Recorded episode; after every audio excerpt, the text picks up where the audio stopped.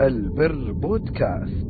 يقدم لكم برنامج خواطر شاب. خواطر شاب.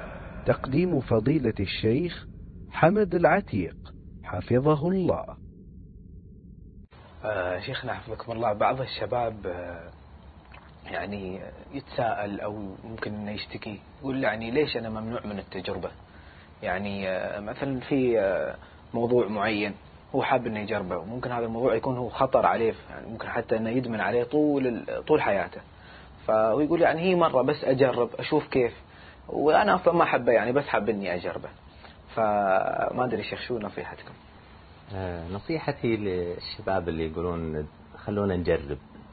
آه نقول لهم طيب لو إنك جربت فوقعت وأدمنت. وأقول لأبنائي هؤلاء وبناتي اللي يقولون خلينا نجرب كل الذين أدمنوا على ما يفسد دينهم ودنياهم في غالبهم بدأوا بمسألة ماذا؟ مسألة. خلني أجرب. وش المشكلة؟ خلني أجرب التدخين فصار مدمن على التدخين. خلني أجرب المخدرات فصار مدمن على المخدرات. خلني أجرب العلاقات المحرمة صار مدمن على العلاقات المحرمة. وهكذا. مسألة التجربة في التعلم هي من أنواع التعلم لكنها لا تطبق في كل شيء. حتى العاقل يعلم أن التجربة لا تطبق في كل شيء يعني المعاصي هذه المهلكة مثل السم.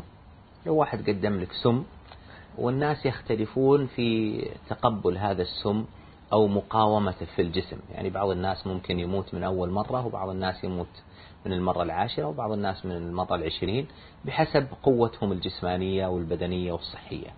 وقال لك جرب. هل في عاقل يقول خلني أجرب هذا السم وأشوف هو بيأثر فيني أو هو مؤثر فيني؟